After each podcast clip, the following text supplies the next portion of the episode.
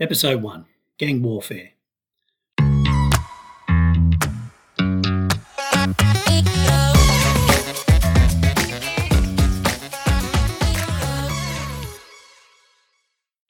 What you're about to hear is an event that occurred during my time as a peacekeeper, and depending on your constitution, some may find this episode gruesome, so be warned.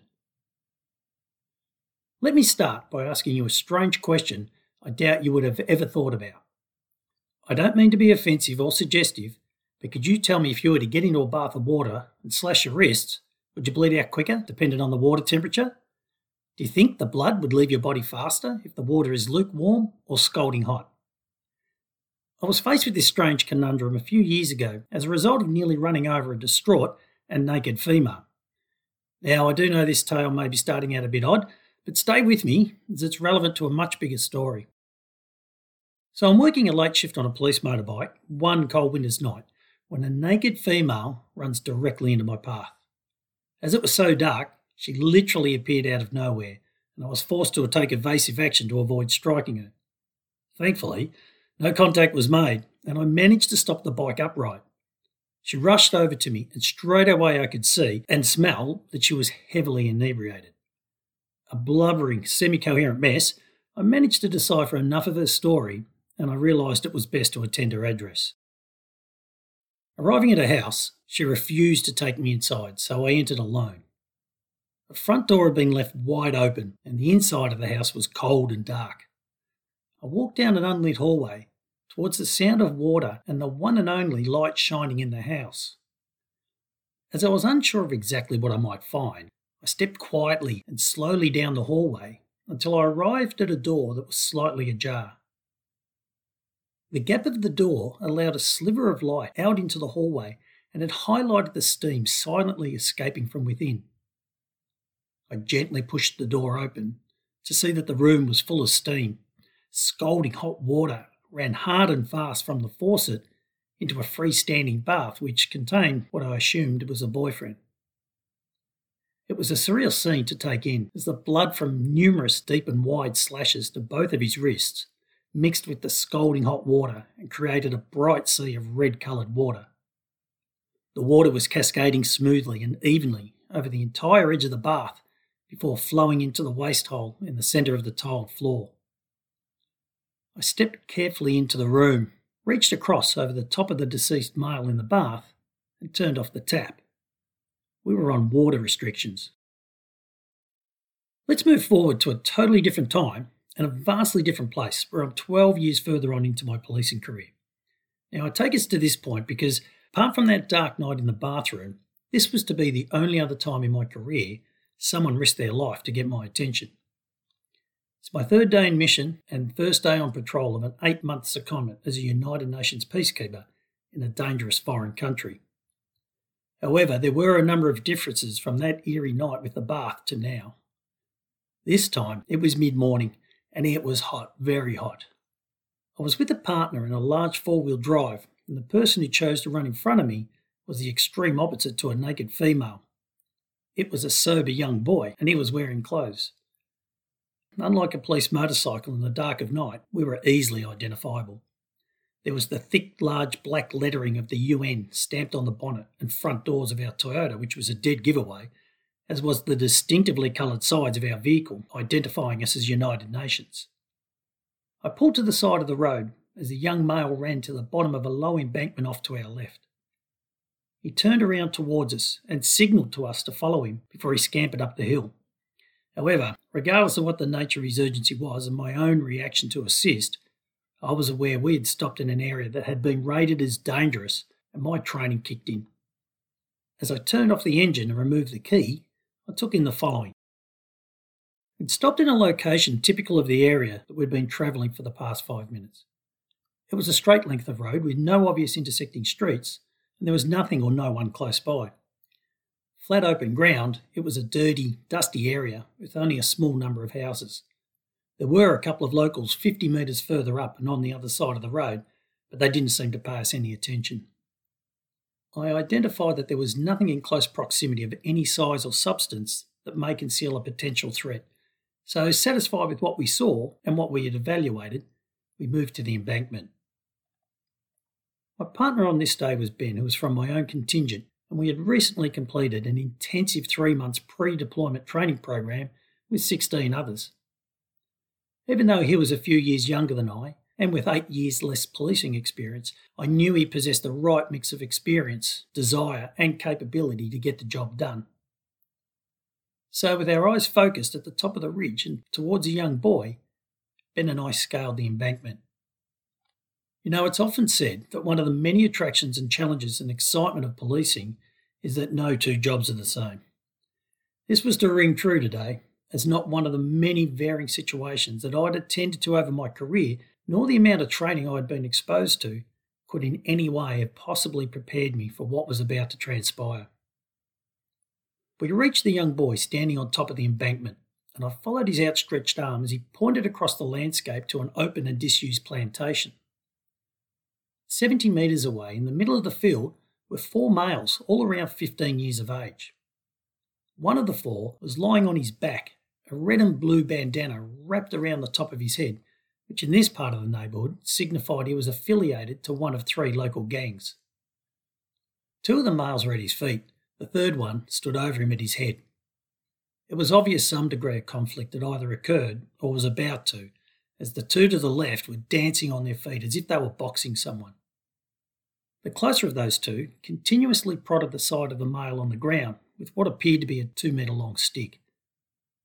My attention was drawn to the male at the head as he bent down and with his left hand grabbed a handful of the coloured bandana and hair of the male on the ground. I watched him forcefully yank the head and upper body upwards, the youth on the ground offering no resistance as his arms hung limply at his sides.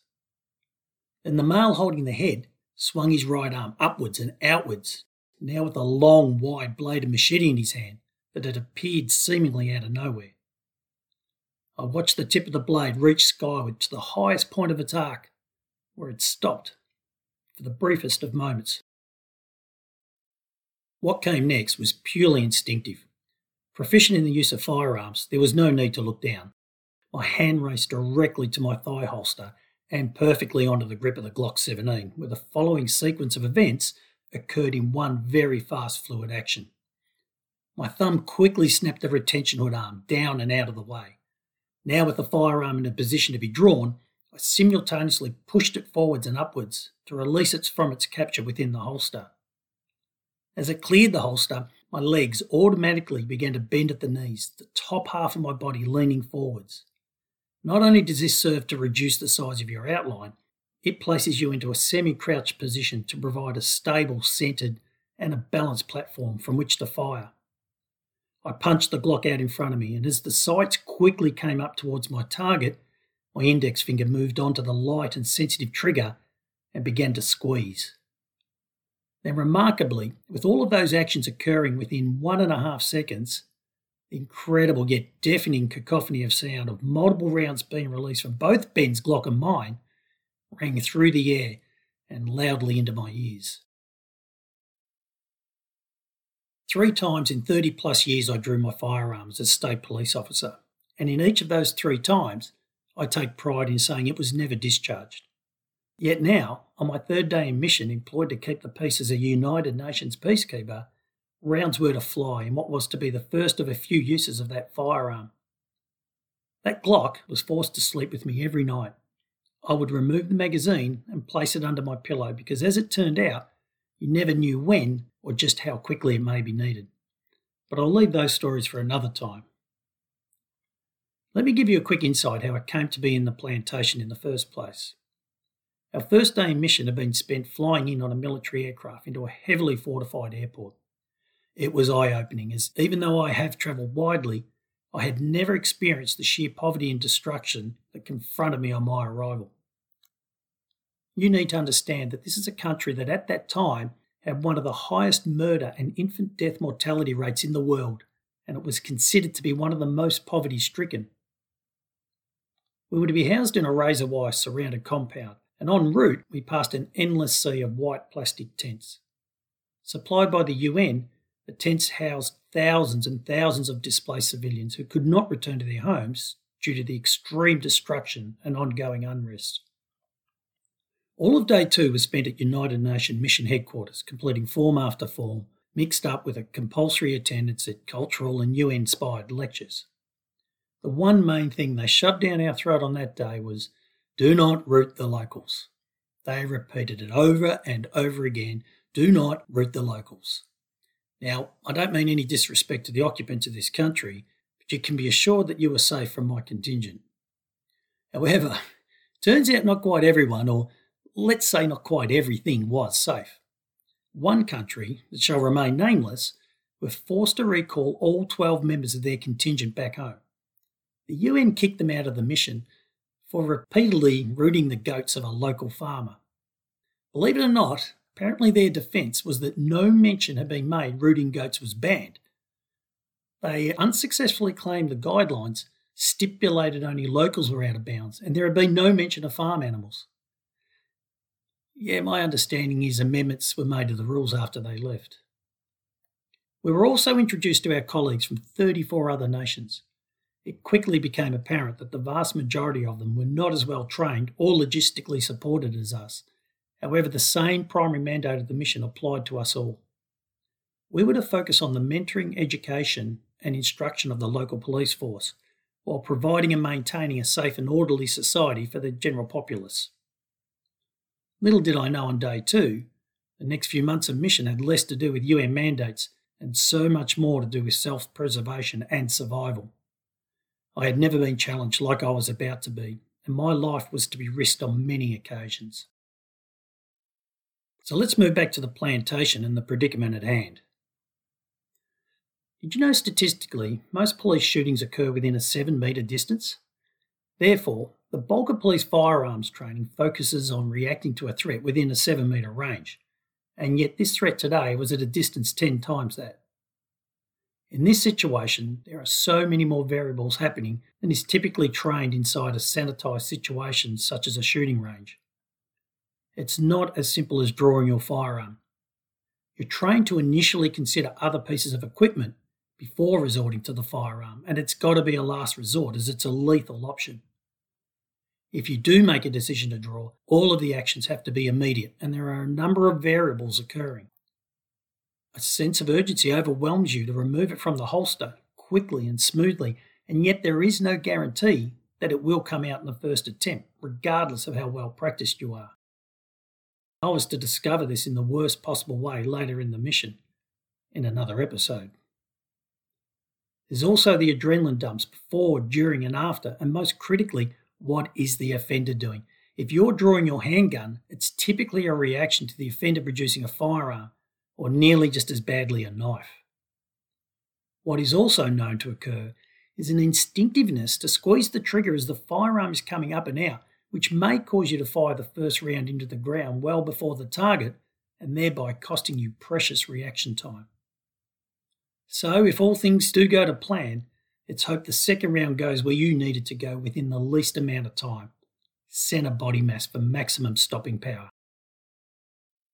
The machete-wielding youth is seventy metres away, and I have a short barrel handgun which may be accurate to around forty-five metres for an above-average user. Now forget what you see in the movies. If you decide to risk a shot and you're slightly off and miss, not only will that round travel for a further two kilometres, it could potentially find something you weren't aiming for. So with all of those considerations coming together within what is a few blinks of an eye, a reaction and action is required. Both of the two rounds I fired deliberately impacted the ground close to, but wide of the machete-wielding youth. Ben later told me he actually released four rounds into the ground and also just short of the offender. But as fast as the reaction time of one and a half seconds is, the downswing of the machete was quicker. As we released the rounds, the machete struck the lower right side of the young boy's head with an enormous amount of force, and yet I'm guessing, possibly due to its bluntness, it didn't follow through. No sooner did the machete make its impact, the Glock rounds closely followed, which caused the three youths to drop and run. Ben and I immediately ran to the wounded youth and reholstered. It was a horrific and brutal scene. The first of many I would eventually experience where some form of gruesome method will be used to take a life. Never in my time of policing when I experienced some of the deaths I was about to see. Up close, we could see he had actually been struck twice by the machete, as there were two very deep and distinctly separate injuries.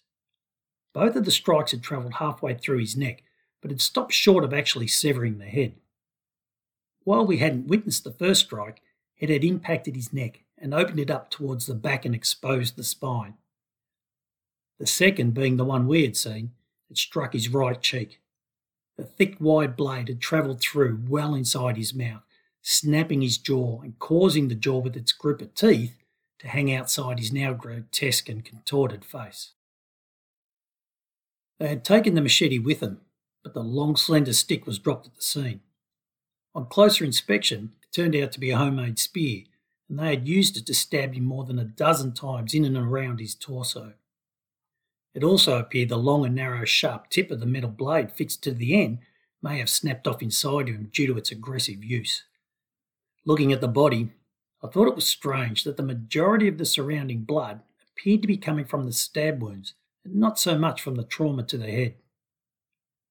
Ben and I didn't need to use any words to conclude there was nothing we could do for him. It would have been a very slow, painful, and a horrible death. Now, metaphorically speaking, the jungle drum started, and in a very short period of time, the next problem presented itself.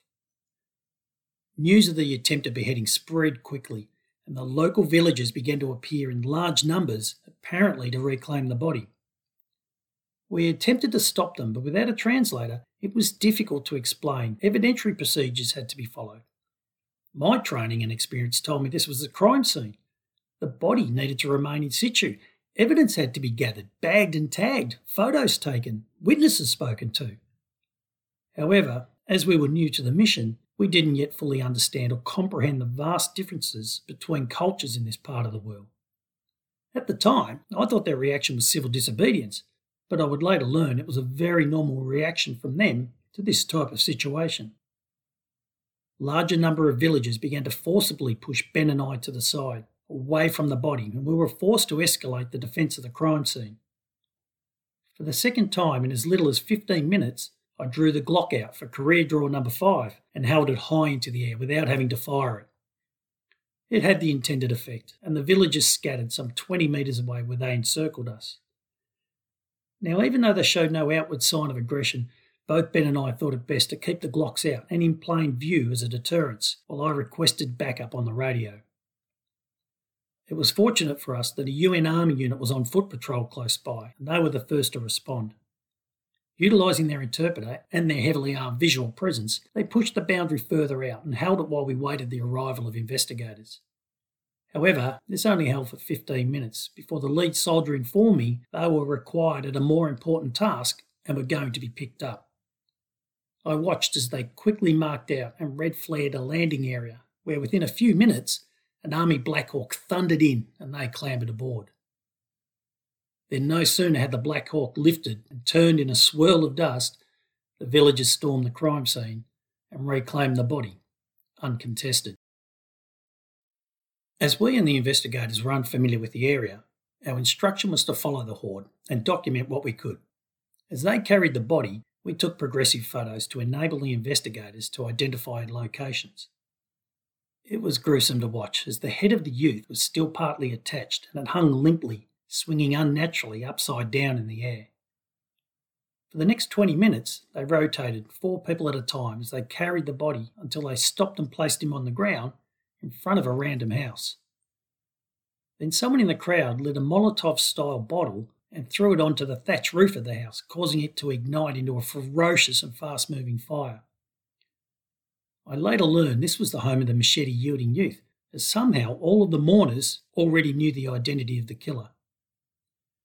We ensured ourselves that there was no one in the burning house before reporting the fire and continuing behind the crowd for another ten minutes.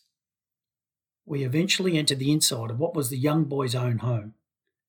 They placed the body onto the kitchen table, where he was to remain in the hot, humid and non-air-conditioned environment for the next three days to be grieved, as was their custom. I was to have no further dealings with the investigation of the young boy's death, except to complete a standardised U N one-page statement.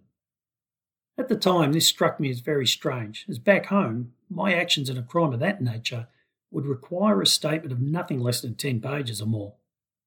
Multiple forms would have to be completed detailing why I chose to draw and discharge my firearm, and then of course the obligatory investigation into my actions. Instead, after completing the U N form, Ben and I returned to our compound, where the Glock was to spend its first night under my pillow, and we consumed quite a few beers.